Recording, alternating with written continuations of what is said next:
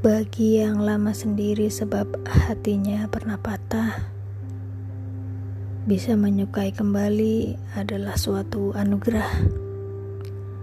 Karena salah satu ketakutan dari hari-hari setelah ditinggalkan adalah kepastian akankah hati terbuka kembali setelah remuk yang terlalu mengunoi.